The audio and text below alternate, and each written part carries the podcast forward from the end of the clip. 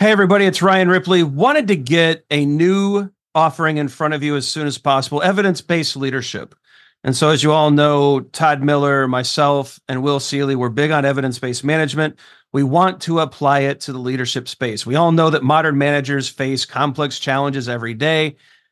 You're juggling a lot of needs your direct reports, your stakeholders, your customers, they all need constant attention. What we want to do is help you manage that. We want you to use information and data to make good decisions around all of these areas so that we're delivering the right thing at the right time for the right customer. And we know that we're doing that because we're using data and evidence to validate all the things that we're doing. And not only that, we're not just looking at value, but we're looking at our capabilities as an organization.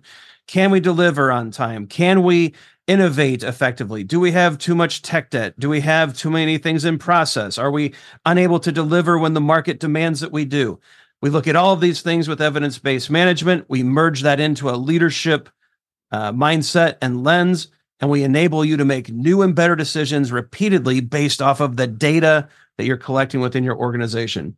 It's exciting stuff. We hope you can join us. Visit agileforhumans.com forward slash EBL course. Join us in one of these offerings. We think you're going to love it.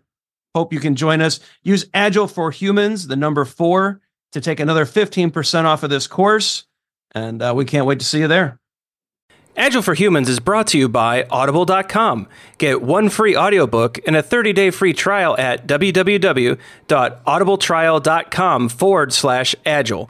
Over 180,000 titles to choose from for your iPhone, Android, Kindle, or MP3 player, including Scrum, The Art of Doing Twice the Work in Half the Time by Jeff Sutherland, and Crucial Conversations by Kerry Patterson. Visit www.audibletrial.com forward slash agile to enjoy your free audiobook today. Processes and tools dominate today's agile discussions but we are devoted to the individuals and interactions that make it work.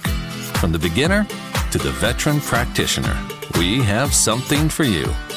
Welcome to Agile for Humans.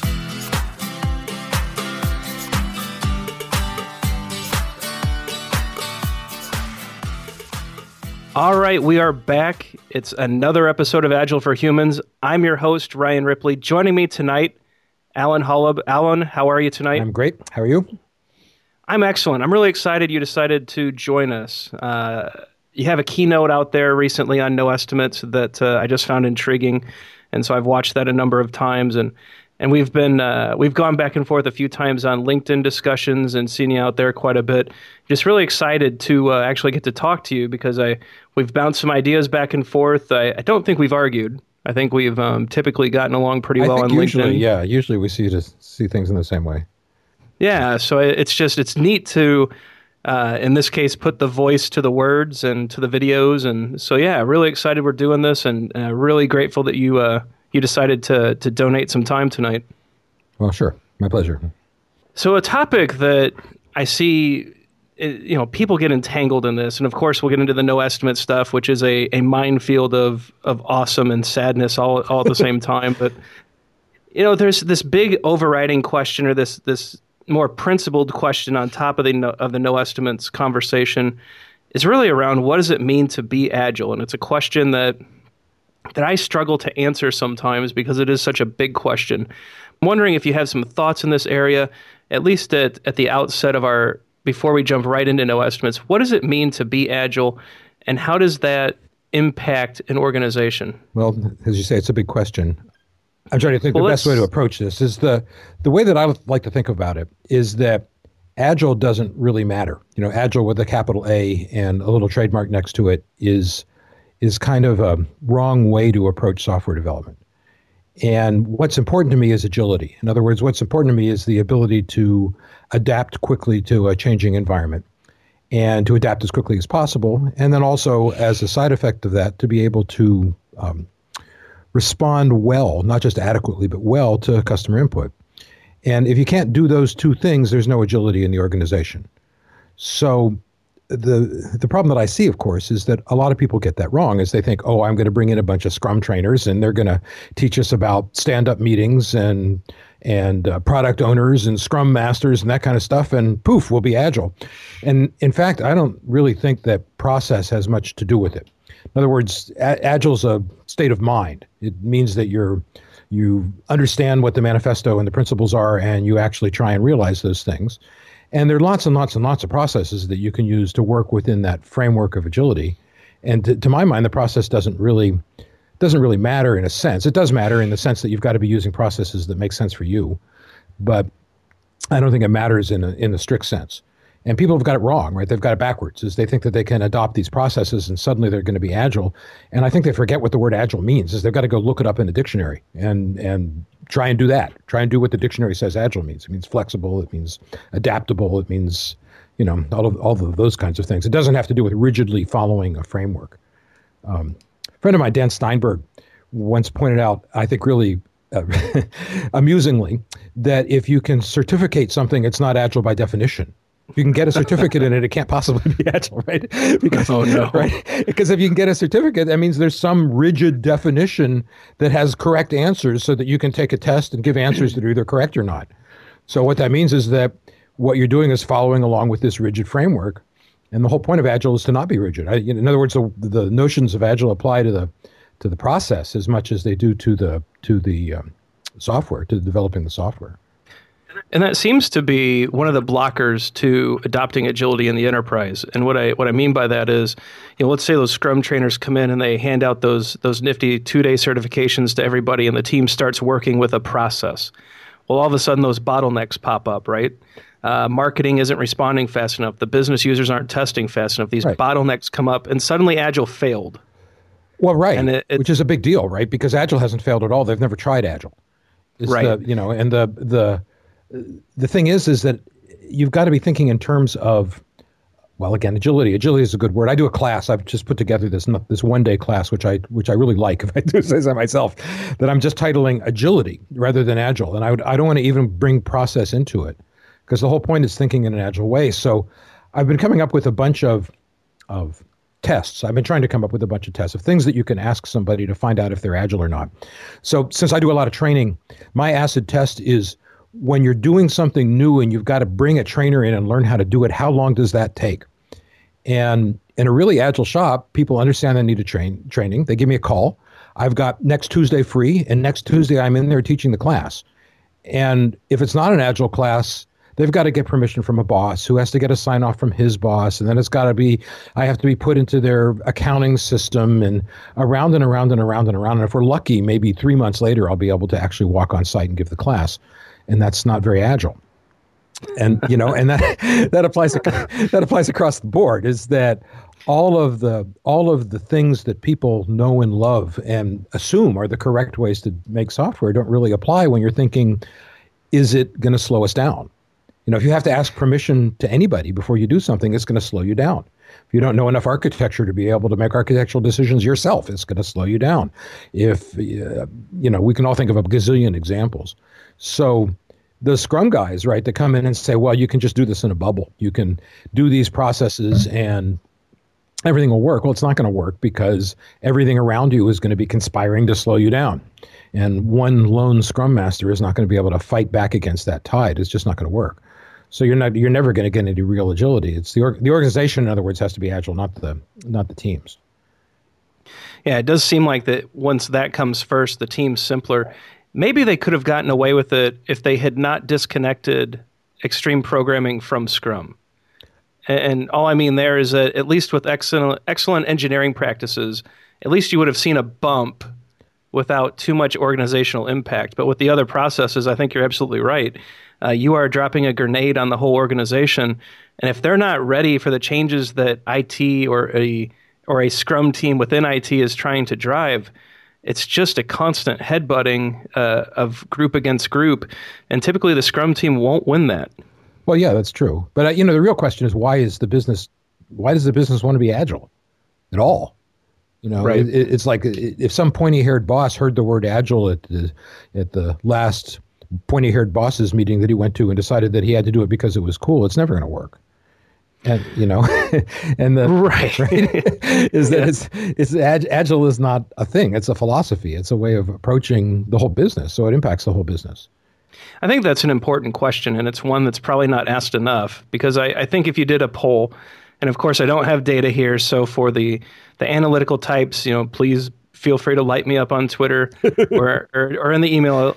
But I would say that a lot of companies are told by a Gartner or a Forrester or one of those uh, Magic Quadrant based companies that hey, your portfolio should be agile because profit? You know whatever they say that's right, right. Yes, but uh, it's it's because right there is no and now that's and no now it's just the thing to do and and not really thinking about why they would do it. And it's interesting because it's so expensive initially to become or to adopt the agile mindset it's not a trivial undertaking I, well, at all I, have, I might argue with that is that I think if you're going to do sort of a the nuclear agile option yeah but that's so disruptive that I don't think most companies can survive that. You know, you brought up a couple bottlenecks before, right? The notion of testing. Uh, if you're going to really, if you're going to be agile in the in the literal sense of the word, in the sense of being able to get it out, get stuff out to the customer as quickly as possible, you can't have a second testing group because if it takes two you two weeks to make the software and it takes the testers another two weeks to test it, well, it's four weeks before you can get it into the customer's hands, and you don't you don't have that time. So the only way that you can really be agile in the literal sense of the word is to test while you're developing. It's the only option you have, really, because it eliminates that bottleneck. So, meanwhile, we come back to our hapless company here, and the director of QA is going to be very unhappy when he's told that everyone who works for him is going to be assigned to the engineering teams.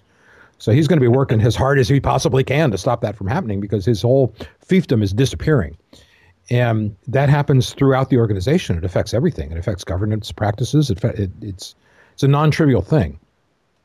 And the, the other issue, of course, is that there's all this kind of accepted wisdom about about the way you should do things. I'm always I'm always wary when I hear somebody start a sentence with "of course." Well, of course you have to do such and such, right? and yeah. well, come on, dummy. Why aren't yeah. you doing it this way too? Yeah. you know, estimates, right? That's what we're talking about. Is it right right on right in that page, right? Of course we have to do estimates. And then you say, "Well, explain to me why you have to do estimates." And they say, "Well, we've got a plan." And uh, then you say, "Well, what what does that mean? That you've got a plan?" And ultimately, if we're talking about a business, what we're talking about is money, right? Is that what you're doing is planning the way that you're spending money and trying to make sure that you've got enough money to come to some viable outcome for whatever whatever project you're working on. And you don't need estimates for that. You know, in other words, esti- estimates are estimates exist because in a waterfall world, it's the only way that you can get a handle on whether the process is flowing properly or not. But Agile is so transparent that you don't need that. So you know the you don't want to be program you don't not programming but you don't want to be planning in terms of time at all in an agile world. You want to be planning in terms of priority. Is that if, if you have really short cycles if everything if you're never more than a couple weeks away from having a fully functional program then as long as you're always building the most important thing next then you've always got something good or, you, or rather you have the best thing that you could have given the amount of time that you've had to work on it and no amount of estimating or anything else surrounding time based planning is going to change that particular equation. You know, if anything, putting estimates on the scene or putting time on the scene at least is going to slow things down. So you won't get value quite so quickly. So, but that's really fundamental, right? Is that the the trying to get people to not thinking think in terms of time when they're doing their planning? It's it's a really big deal. So that where where I got started on this this long digression was was um, what I like to do, if I if somebody brings me into a company as a consultant and says we want to become agile, one of the things that I'd like to do first is to bring Kanban in and wrap it around their waterfall processes. Yep. Right, and that's Kanban has got nothing to do with agile, right? You can wrap Kanban around anything. And the thing that's nice about Kanban is that it sets these nice um, controls at the gates, right? In other words, you can think of waterfall as a phased gate development process where there's a set of phases you have to go through, and there's a set of gateways in the way, and and um, uh, things flow through the gateways, which are usually bottlenecks of one sort or another. But people don't pay attention to what's happening at those gateways, and Kanban forces you to start paying attention there. So if you put a ready queue in front of the entire engineering department and put six slots in that ready queue in order to limit work in progress, and then engineering says, we'll give you the fastest turnaround time on those six things that you've ever seen. In other words, we're, we're going to reduce our lead times down to almost nothing, which they'll be able to do because you're limiting work in progress so much. But they say enough to go into that those slots, and you can't put anything into the slot until something comes out of it. And right. right. So that forces everybody on the other side of that wall to start thinking in terms of priorities. And all of a sudden, people have got to start uh, communicating with each other and working with each other in ways that they've never had to work with each other before in order to decide what goes into that slot. Um, you know, the, the you can think of, of it as a as a well not, not a 12 step but a four or five step program that have to people people go through where they they start out sort of trying to trick each other and trying to do typical political games and then they start negotiating and then they start trying to uh, do presentations and explain why their pet project is better than somebody else's pet project and eventually after a while people will start actually collaborating with each other because that's the most efficient way to get things done. And once that happens you've got the key element of agile in place and functioning without having to do anything major to the way the organization works right? So you're thinking about priority-based planning, you're thinking about collaboration, you're thinking about people talking to each other instead of using tools, all, all of the stuff that's kind of really basic to the agile principles. And then you can start thinking about process, right? Then you can start thinking, okay, now that we're doing that, let's see what we can do to eliminate some of these bottlenecks, because Kanban will also show you how that bottleneck between between testing, for example, and development is is causing problems, and you can start thinking about solving those problems which will gradually move the testers into onto the teams. And you know, over a period of time, you'll be you'll be you'll actually become an agile shop. So I don't think it has to be hugely disruptive. It just, in order for that to work, though, somebody on top has got to be driving things, right? Is the, this is not something you can do inside the agile, inside the engineering department by bringing in some Scrum trainers. Yeah, and it's a pretty interesting tip too. You bring uh, Kanban around a waterfall practice, and, and you, you do a number of things that you mentioned, but most importantly, you you make the work visible to everyone. Yeah. Which in a waterfall project is very easy to bury tasks and durations and costs and those things, all those accounting games and some of the the Microsoft project uh, depend- dependency games that are uh, so painful to deal with. All of that goes away. The work is right there in front of everybody. The queues are there, uh, the, the roadblocks, the bottlenecks. It's all known and well understood at that point. You start having those real conversations, like you mentioned, and then something odd happens, and that they start having to define in real terms what value means. So it's it's no longer the political maneuvering. It's no longer the uh, my PowerPoint was more compelling than your PowerPoint. We have to have a metric or a means to actually weigh one activity against another and really come up with, in not so fuzzy terms anymore, what value truly means to the organization. It's a really interesting uh, change to watch happen. Yeah, yeah, no, absolutely. And you know, and all the and you know, getting back to estimates, is all that notion of focusing on time starts kind of withering away also because there's no there's no value in it. Is that in a way, in other words, time, estimate hitting estimates that have well defined milestones that you can test is a way of trying to work around all of the politics and all that other junk you were just talking about. Know, in other words, well, and if you if you say we have to have X working by March first, well, either it's working or it's not. Is there so? in a way, it's hiding. It's or rather allowing all of that stuff to be hidden. But it's kind of it's a way of dealing with the fact that all of the stuff will be hidden. And if you make things transparent, you don't need that anymore. Is that there are better approaches? Yeah, and I totally agree. And I think it also goes back to theory X of management, right? Yeah.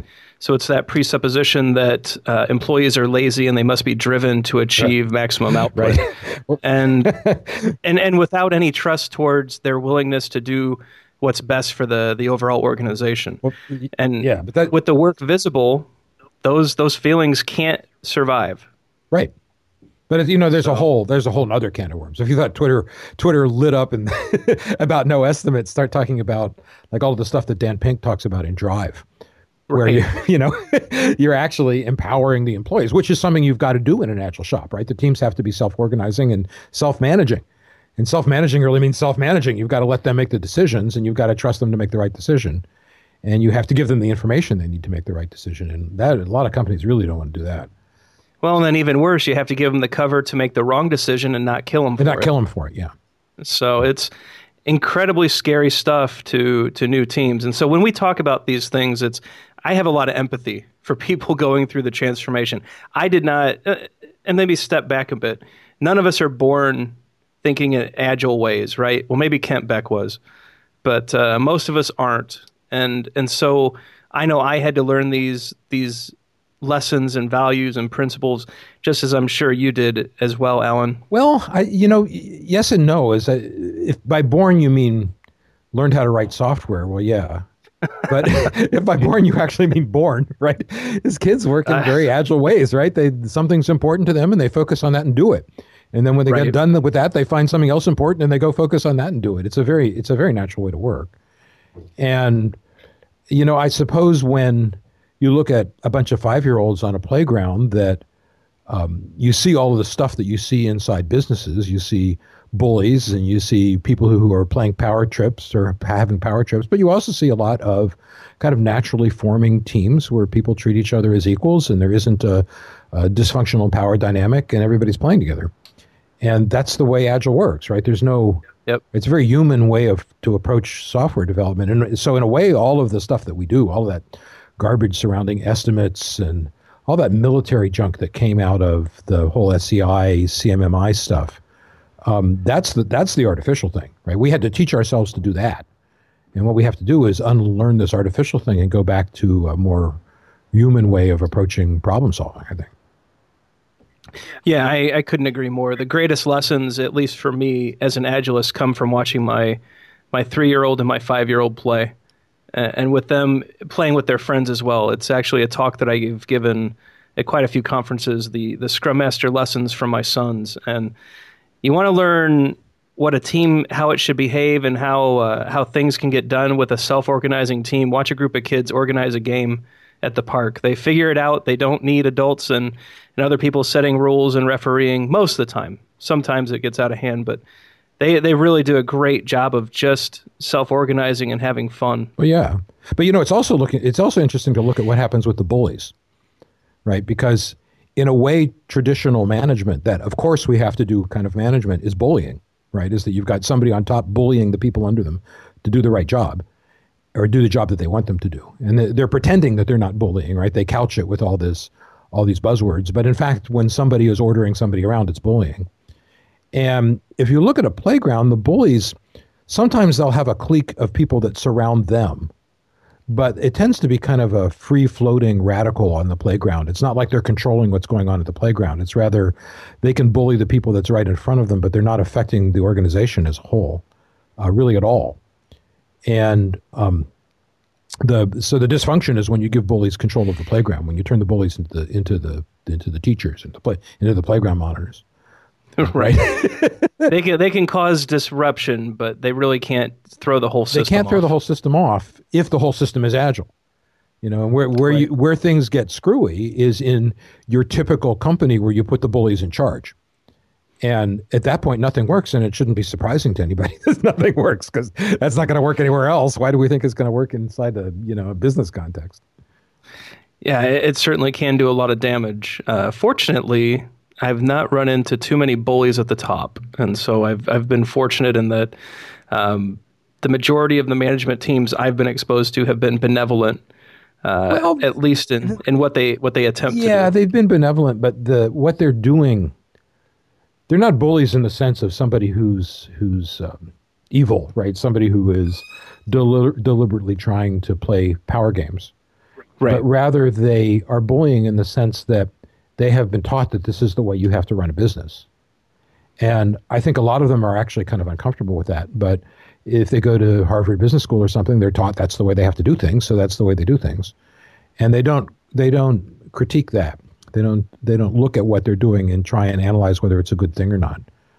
Um, well, I think the what's interesting is I think it's a generational problem, and so, and what I mean by that is the millennials coming up are just simply not putting up with it. Yeah, no, and, I agree, and that's a really fascinating trend. I think I think it's beyond that, right? As I my theory is that where it came from was all the way back in the 1940s, right? Is that what happened is an entire generation of 20 and 30 year olds went off and joined the army and fought in World War II. And they came back home and started forming companies. And the only way they knew to run a company was the way the military was run, because that's what they had learned when they were in their early 20s. So they set up the, all these companies based on uh, a military model, but it's actually an incorrect kind of military model. If you, if you talk to the generals, in other words, what they'll say is, well, yes, there's a chain of command, but the platoons and the squads have to be agile in the sense that they have to be able to make decisions because there's no time for them to get on the radio and ask questions when they have to make decisions on the battlefield. But from the perspective of the private, you're getting ordered around. So we have all these privates forming companies, structuring the company the way they imagine the military is structured. We, right. you know, and yeah, I can see that. Right, and that, uh, and, and those people were in charge until, you know, what 1980 maybe is when sure. things started to change. 1980, 1990. So gradually, we're kind of shaking that off, but it's it's um, it's a hard problem, right? Is the, the, getting rid of that whole military mindset. So yeah, it's generational, but I think it's generational because of what was happening historically when the generation was growing up. Well, and I think too, if you were to query a 100, a 100 managers in a room, if you were to ask them, you know, how many of, of you have had more than a one more than one week of training in management? Right. Uh, maybe five hands would go up. Right, but the, see, the real question you want to ask them is, why do we need managers? Right. Right. In other in other words, the they don't question the need for managers. That's another one of those. Of course, we need management. Right. Of course, we need a manager, and they never they never question that. So um, it's those underlying assumptions I think that are causing the problems. Yeah. So are you? Before we jump into no estimates mm-hmm. here, which is something you brought up earlier, are you also on the no management uh, path as well? Uh, yeah, well, I've, I've always believed that with respect to Agile is that I think the teams really have to be autonomous in Dan Pink's sense, right? They've got to, they have to be making their own decisions based on real information. You know, you brought up XP earlier. Is the one of the big things about XP, and one of the reasons that XP doesn't can't work in most companies, is that you have to have an actual, honest to god customer in the room with you when you're doing XP. Is right. the, you know, and the uh, people lose, lose track of that. It's one of the big failings of Scrum, right? I, I think the PO is just a dumb idea. I really don't like it because it's the the whole idea of doing things agilely in the XP world is that you don't want to gather a bunch of upfront requirements because they're always wrong. So you've got to be gathering the requirements as you're working, but that doesn't mean that you can't stop talking to the customer. In other words, you, either you're gathering the requirements up front or you're gathering them while you're working, but in both cases, you're gathering them from the same person. So that person better be in the room with you while you're working, or you're not going to be able to work very effectively. And to put a surrogate in between the customer and the team is, I think, just a, a disastrous idea. I really hate that notion. Um, you have to actually have somebody who can give you real answers to real questions in the room, not somebody who's going to guess what the real users want, but rather a real user who's going to tell you what the real users really want. So clearly, that is an anti pattern to have a, a proxy or a surrogate. But what about a customer who can actually fulfill that, you know, part project manager, part leader, part product manager uh, role, does that still make sense to you? Well, it can. You know, I've, I've worked in, on a lot of projects where the product that we were building was something that we ourselves wanted to use. So in that sense, everybody on the team was a customer. Sure. You know, and the the um, of course it doesn't always go that way, but I, I'm not sure that the customer should be ordering people around. Is the the whole point of agile to my mind, at least one of the points of working in an agile way is that you don't really know what you want until you have something in your hands. So when you let a customer fill a management kind of role, a manager kind of role, you end up with a situation where they're telling people what to do based on today's notions of how things should work, only to find out that that's not what we wanted.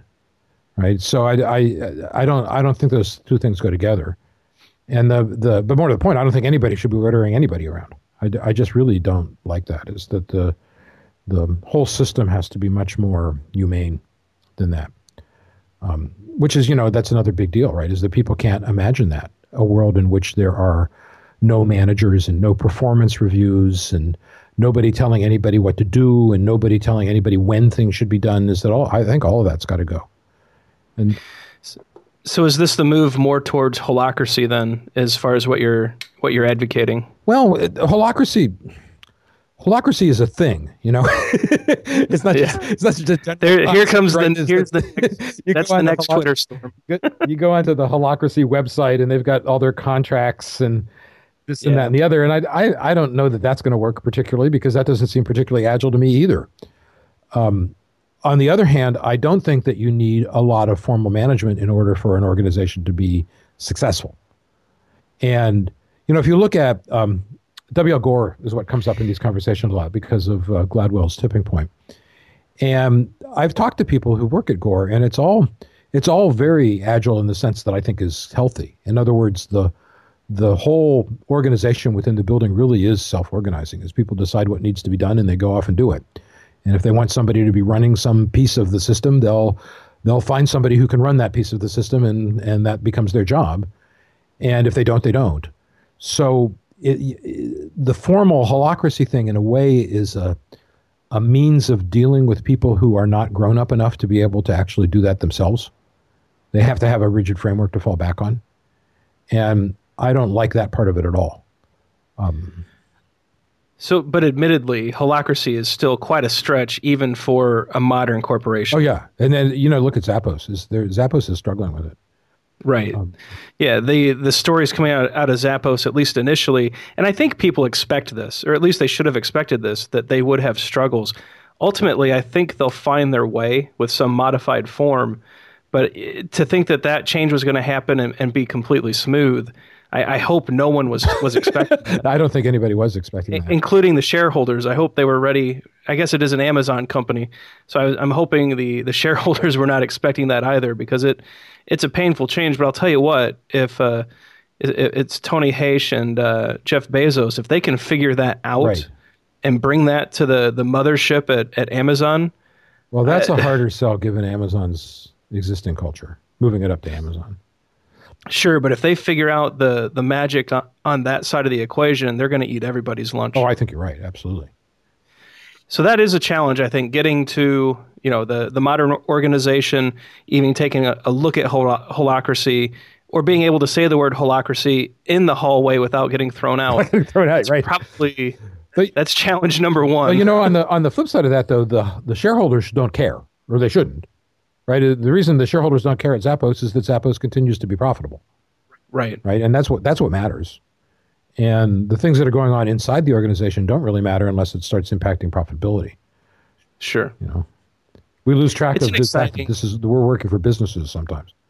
it, it is sometimes you do lose that focus, but uh, you know it, it is a fascinating topic. You know, Canon our modern organizations, you know, the, the whole idea of hierarchy. We've talked to Arlo Belshee and Tim Ottinger and a few others about this, where hierarchy was initially the best way to get a message across Western Europe back in uh, back when there were no other means of trans of communication other than word of mouth. Yeah.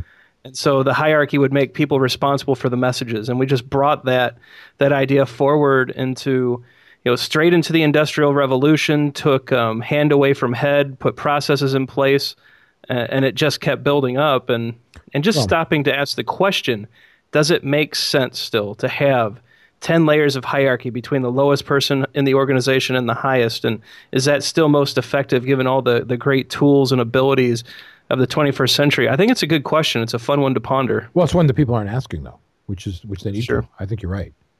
You know and it's, it's all tied up with economics ultimately. Is there's a wonderful book called um, medieval what is it? Medieval technology and social change by uh, lynn white is the author. It's hyphenated last name. Where he talks about how the stirrup was responsible for the rise of feudalism which is a really interesting notion right? Because before the stirrup people would ride on their horses into battle and then they would get off the horse and fight with each other. And no literally that's what wait a minute wait a minute. that's what the roman cavalry did right? They rode into battle and they got off their horses and fought. And after the stirrup, people could stay mounted, but in order to do that, you had to armor the horse and you had right. to armor the rider, and that armor was really expensive. And entire economic systems emerged from that, right? The whole idea of you, you need a whole village's worth of economy in order to armor one knight. And the hierarchy comes out of that, in other words, as much as it comes out of anything. So, I, I, what I'm getting at here, in other words, is that ultimately we're talking about economic systems. And um, communication is just an aspect of the way that the economic system functions. And you can have there are other ways to do economies, though. We don't have to do them in a in a feudal kind of way, but that's a it's a hard model to break out of. And, and that will actually blow up Twitter, so we'll probably move away from that. Yes. Sorry, but you did mention. no, I I encourage the discussion. So if uh, if the listeners out there, if you have some questions or thoughts, uh, it's at Agile for Humans, at Ryan Ripley. Allen, what is your Twitter I'm handle? At Allen Holub. Great. And so we'll make sure to link all of those in the show notes. Please do reach out because these are fun topics. I think they're important topics. It gets back to the key point. What I would hope that people would pull away from this is that the intent when we discuss topics like this is not to be provocative. The intent is not to be disruptive in a sense. Yeah, the speak, intent speak for really, yourself, Ryan. my, well, my, intent, my intent is to be uh, focused on humane ways that people can work, and so it's a it's a it's an attempt to get safer and more. It's really it's to create safe work environments. At least for me, I think we're both after humane treatment of, of knowledge workers. Well, that's the goal. That's my goal. You know, and yep. the, my goal is not just knowledge workers, but everybody. Sure. And the the um, I'm I'm a huge fan of Dan Pink. Is that I think Drive is just a spectacularly good book. I totally agree. And um, I think that's what we have to do everywhere, you know. And we, he's talking about he's talking about being agile. Really, is that all of the kind of core values of face to face communication and you know self self uh, organizing teams and, and cross disciplinary teams. That's all really a side effect of the sorts of things that he's talking about in Drive. And the net effect of that is you do end up with a very humane workplace. But it, it, gets, it gets us back to those um, of course questions, right? Of course we have to do X. You know, of course we have to limit the amount of paid time you have off because otherwise people would take advantage of it. Well, the fact is is that when you don't limit time off, people don't take advantage of it. But people won't even do the experiment because they're running up against those assumptions that are incorrect, but there they are. You know, and the the the other problem, of course, is the is the Kruger Dunning problem.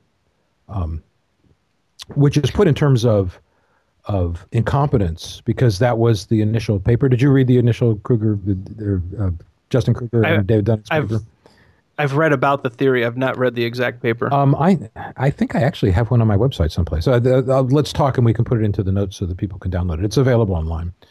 But um, and also David Dunning has a really good book called Self Assessment. Um, but that's really what he's talking about is self assessment, right? And the, this notion that uh, the the mental tools that you need to tell whether you're good at something are exactly the same tools that you need to actually do that thing. Right? yeah, it's it's a vicious right? cycle. It's a vicious cycle. So if you're not agile in a way, you don't have the tools to know whether you're agile or not, right? Because you you you don't have the competence.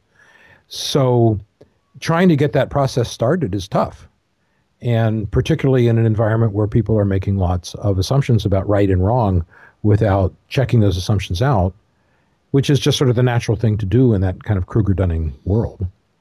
There are so many misguided assumptions about what makes delivery safe safe and fast. Yeah. And I, and it's just amazing how many you run into. And the idea that, you know, one of them can be 10 layers of management. Well, no, this is how we make sure th- the right things get done at the right time and for the right cost well no wait a minute that's you're you're causing 10 layers of decision making which means you can't be agile and then trying to get those messages through i mean the the life of a coach must be difficult. Yeah. Yeah i'll so, say but you know the, but, the whole notion of data driven management right where there, there are a couple of guys down at stanford um, what pfeffer is one of them. Uh, my, my mind is not working is not working right now but the the their whole careers have been dedicated to the fact that there are huge numbers of actual studies that prove pretty conclusively that things certain things don't work and nobody pays any attention to them. It must be a constant source of frustration for those guys. So they, they don't pay attention to the studies and they don't pay attention to the people talking about the studies. So performance bonuses right? There have been a lot of actual formal studies about how destructive performance bonuses are and that giving out performance bonuses just does damage. There's no good that comes from it. And but people don't question that, even though the studies are there, even though the data is there, right? And the the I don't know. We're talking. We're going in circles here. I guess it's a it's a it's a source of frustration for me certainly. No, I, I think it's a. If anything, it, it's good to bring these these ideas to light because, it, like you said, these are questions people are not asking or, or discussing, and so no, I don't see it as circular at all. I, I think these are you know, if you've not read Drive by Dan Pink, if you don't understand what autonomy, mastery, and purpose, what that does to you and to the people around you, I think you're you're missing out. You know, this is a it's a book that really shows you um, how we can raise people up to be the best version of themselves through essentially giving them the liberty to do the right things on their own. And it really is a powerful message. Well, yeah, you know, and I, it's the, as far as I'm concerned, it's the only way to do things. It's the only viable, humane way to do things. Well, I, I think it's going to be the only game in town in the future, and it, it's for the reasons we talked about. That, from a generational perspective, people are not going to be pushing these ideas from the other end of the of the pipe. You know, you have the millennials who just won't work this way. Right. They refuse, and it's uh, to get back to that point quickly. I, it's wonderful to see some of the change that they're going to force in the workplace. These talented people who will be filling the jobs of of the baby boomers who are retiring, who did a great job building corporations the best way that they knew how. Uh, these these bo- these millennials are going to come in and they're going to demand a, di- a, different way to work. Well, maybe. And so, you know, I, I, I remember, you know, when I was in high school, I was something of a radical. I guess I still am something of a radical. but you know, you're in this, in that ecosystem, um, which we could, we could spell echo either way, right? In that that ECHO system, um, right. You you can't imagine what it's like outside the bubble. I remember what a shock it was when I met somebody who was my own age who was conservative politically. It just it just didn't occur to me. it's, okay. it's somebody who was who looked like me, right? didn't think the way that I thought, and um, there are a lot. The world is a big place, right? And we talk about the millennials, but really the millennials we're talking about really kind of a small strata of upper class, privileged knowledge workers inside the United States and Canada and Europe. Right. Right. And uh, the you look at China, and I, it's hard for me to see a millennial force for good impacting the way Chinese companies work. But on the other hand, you look at India, and there are a lot of good agile shops in India. So there's a lot of cultural stuff here. In other words, there's some right? ge- there's some geopolitical activity that will change as well. I think China. I don't want to get too deep into politics. I think I think I think democracy will unleash uh, China when they finally, it's bound to happen. They will finally move to a democratic system, and I think they will be a a force to be reckoned with. India, you're right. We've influenced that culture so greatly through the the offshore efforts of the 90s and early 2000s, and some of those even continue today, of course.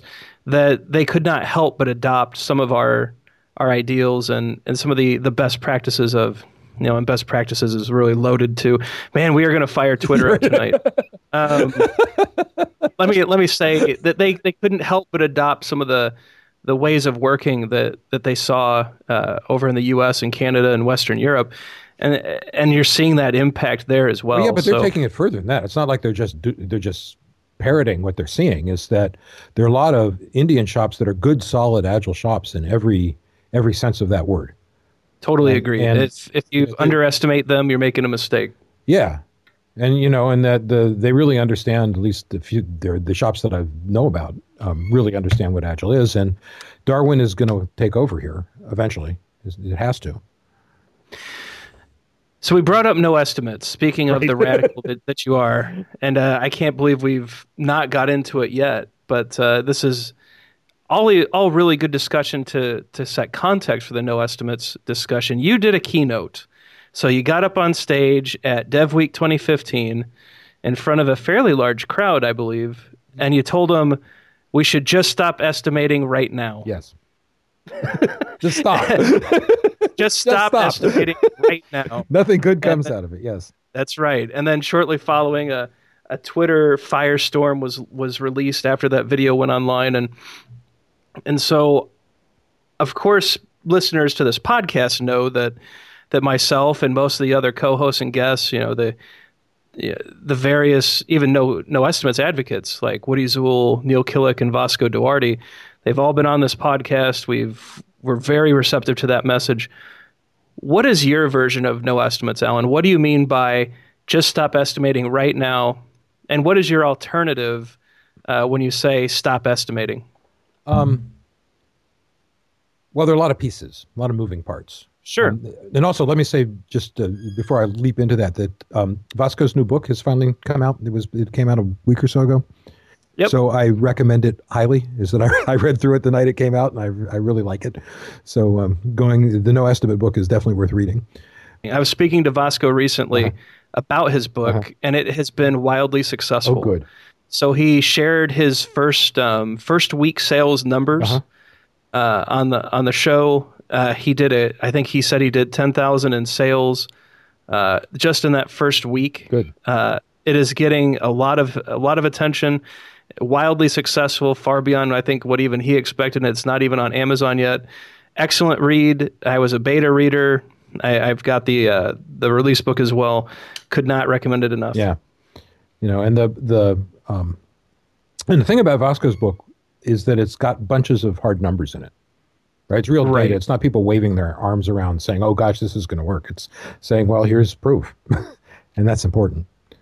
So anyway, getting back to your question though, my take on all this all has to do with, well, it's my approach to development generally. Um, I'm not a Scrum guy, if you haven't figured that out.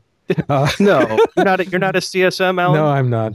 So the the so uh, there are some things, a few more of those of courses that you hear from the Agile shop is, well, of course we have to have a sprint, and of course we have a time box, and I don't buy any of that either. So I'm very much a continuous um, development, continuous delivery kind of guy. Um, I do think that we should be limiting the sizes of things that we're working on, but I think we can be a little relaxed about that. So if a story takes somewhere between oh, a week or two to implement, that's fine. And so that's where that all started, right? Is that I started in, in my own work. I didn't bother to estimate with any degree of accuracy how long it was going to take to do a story because it didn't matter. Um, the Scrum guys spend a lot of time trying to shoehorn work into a arbitrary deadline. In other words, the end of the the end of the sprint is an arbitrary deadline. So they're trying to pick exactly the right mix of stories that will make it so that they can finish work on five o'clock on Friday and go home and everything will be done. And that's an impossible task because you can't really do it. And I looked at that and it just seemed like a really, really wasteful process to me. Both, in other words, the time spent doing the estimating seemed to me to be wasteful. And the process itself was wasteful in the sense that you would take low priority stuff and move it into the sprint just because there was room. And you would maybe start padding out the sprint a little bit. There are a bunch of really dysfunctional Scrum shops that's, that say, oh, we've committed to a certain number of points and we have to earn those points or bad things will happen, which is like just such a major dysfunction. I can't, I don't even want to start on that one. But um, that's all about hitting estimates again right? And I see that as a very destructive kind of force. It forces people to start thinking about working overtime and just all of the stuff that flies in the face that everything in the face of everything that's agile. So I haven't been estimating my own work in the time-based sense in a long time. Is that my the the way I have worked for years now has been priority based in terms of my planning. So the the um, I'm always working on the most important thing next. And I try and make sure that the thing that I'm working on is no more than a couple couple weeks work. And when i get done with whatever i'm working on the system is ready to deploy and i go grab the next most important thing and start working on that. And i've never had a customer object to that is that they, they like the fact that what they have in their hands is always the most valuable thing. And um, so that's where it started and then as i was working with that i people started asking me the kind of natural questions which are uh, so when are we going to release? right? we are running a business here. We do need to know things like that. So I learned about Kanban and um, things like uh, cumulative flow diagrams, which I think are spectacularly useful tools. So the notion of a so the given something like a cumulative flow diagram, then you can figure out where you're going to be at some point in the future by looking at actual measured progress in the now and in the past. So you don't need to estimate in order to make projections using a, using something like a cumulative flow diagram. So that kind of pulled me out of the whole estimation process um, by by using those two tools, by having a continuous delivery system and and using cumulative flow. Uh, one of the things that Vasco did that um, I I understood intuitively, but I hadn't seen the actual numbers, was uh, comparing a cumulative flow diagram made with story point estimates with a cumulative flow diagram made by just counting stories. What what a brilliant yeah. and what a what a question to ask. I I wish I would have asked him uh, how he thought to do that. Yeah. Because it what an insight. Well, you know, it's if you think about it for a moment. The and uh, I, have thought about this because people keep asking me how can this work. Um, a cumulative flow diagram. Every column of it is a whole stack of stories. Right. There might be on a big project there might be 50 stories in the stack. Right. Right. And if you think about it, if you if if the individual atomic units of those stacks, the individual stories, were all estimated using story points, then every little square that's stacked up on top of every other little square is going to be a slightly different height. On the other hand, if you take the average length of a story in points and just resize all those little squares so that they're an average height, the height of the column doesn't change at all. Right? So by thinking in terms of averages, the need for doing some kind of a story point estimate just disappears because every story on the stack has the same estimate. It's the average amount of time that it takes to do a story. So at that point, you can just count stories because because the points don't matter anymore. Yeah, and that's uh, that's one that it took me a little while to wrap my head around, but eventually it made sense, especially with the help of Vasco's data. He does lay that out very well in the book, and it becomes very clear reading it that yeah, counting stories uh, is a very valid way to go. I think Neil Killick also supports it. He explains it through the a mechanism uh, that he calls a slicing heuristic, but it's really a similar thing where a team working together long enough will slice in a similar way. The stories will end up being a similar size that you don't even have to ta- you don't even have to label it anymore. It's just how that team works, right. and it, it is a powerful change because at that point the, the discussion is focused on value. You're no longer oh this is a eight, no it's a three. Well, right. why do you think it's a three? And you know how much time is lost there. Instead, it's well, we think it can generate this much revenue. It can it can mitigate this new regulation. It can, you know, you're having these far more interesting conversations about what you're delivering rather than some arbitrary planning poker number that that may or may not help you. Right. Well, I can't. You know, the other side of that, is, of course, is that upfront estimates don't work. Right. They never have. Right. right? And in a way, Agile is a response to that. But it doesn't work any better at the Scrum sprint level than it does at the project level, right? It doesn't work. So I, I right? understand. I understand why they want to do it, and so I, I, get the idea that you know Scrum is trying to uh, through process limit WIP, and so it's not necessarily a bad end. It's just the means that I think we disagree with. Yeah, but just limiting WIP is not enough, right? Is that the it's, it's necessary, but right. if by limiting WIP you end up you know, if we're going to go to a manufacturing analogy, you've got to make the right parts in the right order, or you can't do the next assembly. Yeah, there certainly is thought that has to go into more than just you know limiting WIP is is necessary, but but not sufficient. Right.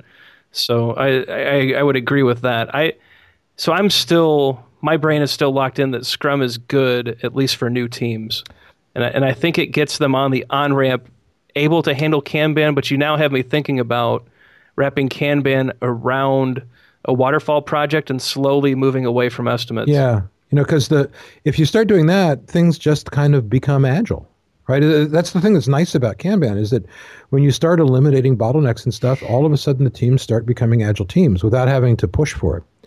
And it's because right. everybody understands why at that point, right? There's no you must do this for some reason, and that's that's why I that's I used to think what you just said, which is to say that Scrum is a good way for uh, uh, to do baby steps, right? A way to get started. But more and more, I've gone into companies where they do Scrum and they treat the Scrum guide as some kind of gospel. And you know, in the most dysfunctional places, they they even go to the level of saying if it's not in the Scrum guide, we can't do it. Wow, which is really awful. But they they say you know, I hear people say things like, oh, "Agile says that we should do X," and that's of course complete nonsense. Is the there is no agile to be saying anything. Agile is an adjective; it's not a noun. But the the um, it gets people thinking in the wrong ways, right? As they start thinking in terms of process. And well, I find it interesting too that the Scrum Guide is not explicit about estimation. No, I, so I don't it, actually blame Ken for this at all. you know, well, he tries really hard to was, make the Scrum Guide actually be a loose framework, but people just well, don't get it. I think he was right to leave it out. Yeah. And so no estimates can work on a on a Scrum team. Yeah, absolutely. I, I truly believe that. But um, back to this talk. So right. it did set off some. Uh, first of all, uh, the talk is excellent. So it's a No Estimates keynote from DevWeek 2015. We went on this tangent, so I'll remember. I'll remind everyone what we were talking about. Uh, link to it will be in the show notes. I'll probably have an embedded video as well. It's an important watch. It's 37 minutes of why you shouldn't estimate in a traditional sense. So one of the arguments that I've seen, Allen, is that forecasting is just a a looser estimate. And for those people that want to make that argument, you win. Stop listening. Go away. well, yeah, you know, you can define the word to mean anything you want. Exactly. Um, when when I when I use the word estimate, I'm trying to. What I'm saying is that you're you're doing some kind of upfront front planning that's trying to predict a time at which you'll be done. Right. And really, the see the thing about I think the people who say that the thing that they don't understand about a cumulative flow diagram is that it's always changing, right? Constantly on an hourly basis, maybe. So the point of a cumulative flow diagram is not to predict when you're going to be done. It's rather to be able to understand when you have to start playing with scope. So it's really all about value again, right? It's all about deciding what are the most valuable things that we have to do so that we can be sure that we've got those done at a particular time in the future. And the cumulative flow diagram then is giving you a tool for um, doing the reevaluation of the scoping rather than predicting the future. And uh, am I, am I making sense here? Is in other words, it, yeah, you know, it's not a it's not a predictive tool. Uh, it's not the, the strength of it is not its predictive nature. It's the strength of it is that it's a tool for seeing how what we're doing now is going to play out over the next few weeks. Well, it helps you visualize the whole, which is what I really appreciate about the practice, right? So you can see where the new work is, you can see the overall size of, of your backlog or the stack of stories that you have. You can measure WIP, uh, you can measure what's remaining to be done. Uh, you've got your cycle time, but you can also see bottlenecks. You can see where where stories are accumulating. Right and suddenly you can see not only do we have X amount of work left to do and not enough time, but we have this bottleneck that if we solve, we could possibly do better. And that, to me, it just makes more sense that you're looking at the work in that in that kind of frame or lens rather than just a date and a cost. You know, you get so much more value off of knowing your lead time, your cycle time, and your bottlenecks. And at the same time, you're limiting WIP, which means you're actually going to end up getting more work done. That's right. And if, if you don't understand that, hang with us. it will start to make sense well, as you start doing. You know, there there are resources there too. Is um, Goldratt's book, The Goal, is a spectacularly yep. useful book. Right? Is that if you, if we want if you really want to learn why Kanban works and what Lean is really about at its core is the whole theory of constraints thing. It really is at the center of everything. And it's a it's a nice you know it's an easy read. It's written like a novel, but it's um it's it's, it's another sort of essential read. I think everybody should read it. Yeah, I, I think between uh, Daniel Pink's book and Vasco's new No Estimates book and uh, Goldratt's uh, The Goal, uh, I think you get the whole picture of the kind of world that that we envision. Yeah, I think you're right. So, Allen, at this point, uh, as we come up against our time box uh, for this podcast, I usually ask the the guest if there's anything they've got going on that they'd like to plug, any recommendations for the listeners, anything that uh, you would you think they should know about. Well, in in terms of plugging, um, I do I am putting together a couple of new classes which I'm pretty happy with. So. If you want to go onto my website and take a look at them, um, that would be a good thing. I'm happy to come in and teach them in house. Um, I'm doing one in particular that's just a one day class on agility. I brought that one up earlier, but I really like this class because it's not focused on process. It's focused on the cultural side of agile and what you need to really become agile. And it brings in process as you move through the class, but it does it in the context of the culture. In other words, when you do these cultural things, you t- these tend these processes tend to emerge. So I think that's useful. Um, the other class that I'm teaching that I'd like to plug is a is a agile architecture class that I'm using or putting together now. Which I'm I'm not actually using the word agile in the name of the class because agile is getting a bad a bad rap in some in some scenes. So I'm calling it designing for volatility, which is about how do you come up with an architecture for a system that can stand up to the stress of being changed all the time. And the the uh, the thing, one of the things that people often don't talk about when they talk about agile is you can have the most agile process in the world, but if the architecture of the software isn't up to it, you're not really going to be able to be agile. At least you're not going to be able to make changes fast enough to really pull it off. So that's what this other class is dealing with is how to come up with an architecture that makes it possible to make changes inside the system as it grows to a pretty large size.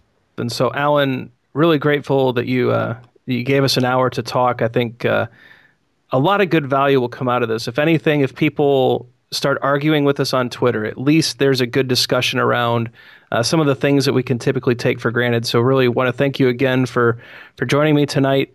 For the rest of you, of you out there, as always, I'm your host Ryan Ripley. The Twitter comments this week have been excellent. You guys are are so gracious with your your feedback and, and your praise. Can't thank you enough. It's incredibly humbling to see the download numbers and all of your feedback continue to grow. And just really pleased that you're here and thankful that you're listening. So, thank you for all of that, everyone, and have a great night. Thanks for listening to Agile for Humans. Let's keep the conversation going. Drop us a question on Twitter at Agile for Humans or visit agileforhumans.com.